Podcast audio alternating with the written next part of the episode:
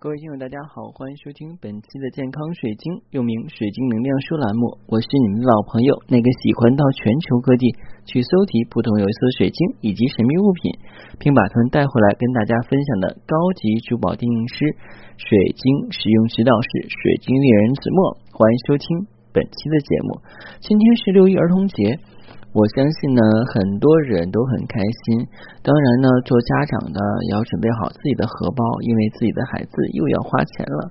其实一说到六一呢，我觉得应该是祝福所有啊的人节日快乐。因为其实说起童年，每一个人内心都住着一个内在小孩儿，都相信世间最美好的事情，同享每个大人。也有自己美丽的故事，对不对？很多人说，长大以后一些童话就慢慢淡忘了。其实，如果你喜欢看童看连环画，如果你喜欢玩游戏，如果你喜欢各种有意思的事情，那说明你并没有长大。虽然我们的年龄在不断的增长，但是我们的心，如果你保持童真。那你一样不会老。那今天我要跟大家分享的晶石是什么呢？其实是一直以来大家都在询问我的问题，就是绿幽灵到底是什么？嗯，一说到绿幽灵，马上大家就会想到了，哎呀，绿幽灵招财呀，它能够带来财富啊。其实我真的是想问问你们，你们是听谁说的？有人说啊，这很多人都这么说，所以我也就这么说。那是从众心理，有人说的话呢，是从网上看到的；有的人说是专家说的。这个网上看到的或专家说的，那他以什么样的依据来去判定呢？没有人去考量，对不对？当一个说法出来的时候，很多人可能只是享受它带来的结果，但是不会去考量是真是假，还有它的过程。也许我们更重要的是享受。这个成果，可是我们忽略了过程。那么，今天我们要学习一下什么是绿幽灵啊，让你切切实实的感受到绿幽灵的魅力啊。首先，我们要说一下绿幽灵本身的主要材质是石英，也就是我们讲的二氧化硅，俗称的就是水晶。在我们去出证书的时候，它的成分一般都会有石英，然后里边写的是半生结构啊。因为一般是水晶里边包含了一些包裹物，才形成了绿幽灵这个状况。那绿幽灵呢，有很多人传说就叫鬼佬财神啊，什么鬼佬水晶啊，招财的。我想这是很多的地方的一个美丽传说跟美好心愿。就像我们讲过年要穿红衣服，图个喜庆吉利，对吧？但是不代表穿红衣服以后的话，你真的能够心想事成。而我们的绿幽灵有的时候带不好，可能会适得其反啊。那绿幽灵的产地呢，其实是全世界都有，但是它主产地是在巴西。呃，颜色变化是白水晶内含有绿色或者是蓝色的矿物，蓝色的其实就是我们之前讲的那个呃蓝水晶，那个蓝水晶叫不是叫不是蓝针水晶。嗯，是蓝发晶或是蓝木晶啊，它里边的话会有蓝色的包裹物。嗯，绿幽灵所代表的这个元素是水元素啊，它一般来讲的话呢，可以对应我们的什么位置？就是放在我们心口的位置啊。它的属性是具有放大啊，以心为中心，能够清除。其实内部的话呢，是含有绿女石的石英，是一种由内而外发挥作用的石头。当我们希望当前的形势发生改变时，首先要将我们的力量由内投入，确保我们以极有效的方式促进转变。一味的期待外面的改变，只能是徒劳，除非我们也有改变自己相应的意愿。这个就是我们讲哈，有些人说。我的工作不好，我想换工作，我想换一个我自己喜欢的工作，薪水高的工作。他一直停留在想的方面，而他现在的工作，他还是安于乐道的去做，虽然他并不喜欢，因为他觉得现在现状是比较好。如果让他去辞职，找份新的工作，挑战比较大，可能裸辞的代价就是一时半会儿找不到工作，他只能是不停的去跟别人抱怨，然后自己没有发生任何相应的改变。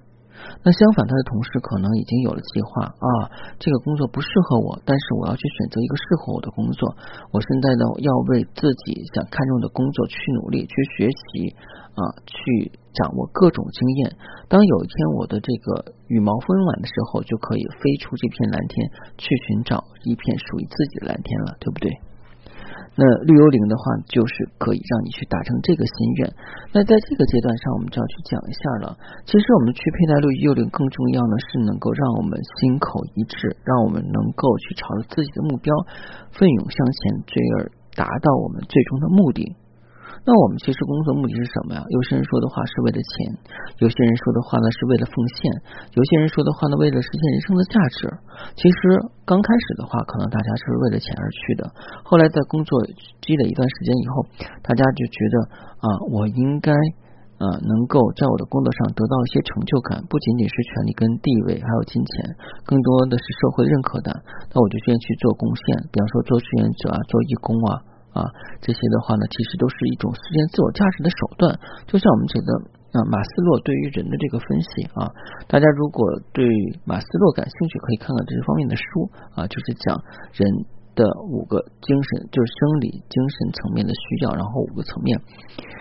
那跟我们绿幽灵有什么关系呢？绿幽灵就是能够帮助我们获得第一生存需要金钱财富的一个管道的晶石，它能够促进我们的一个改变。啊，所以当你改变你的现状以后的话，你有了份新的工作，收入不错，你会觉得你的运气各个方面都好起来。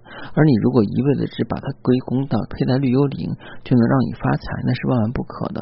因为绿幽灵就是为了去刺激你发生一个重大的改变，从而迎接新的生活跟挑战。之后的话，达到成功以后，你获得了金钱。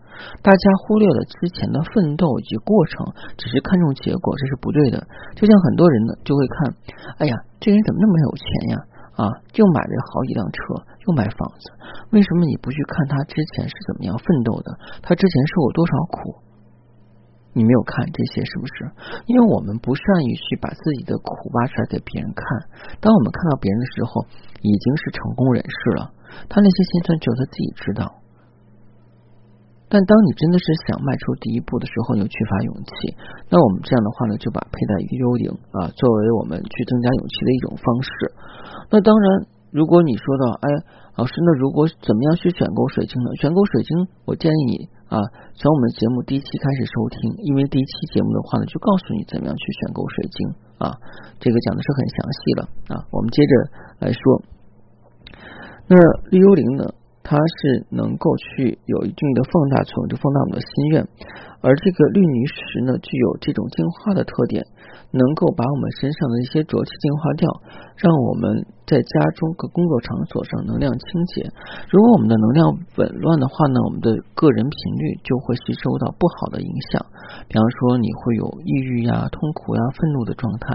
如果你是在这种状态下工作，肯定效率比较低，而且容易发火、出现冲突。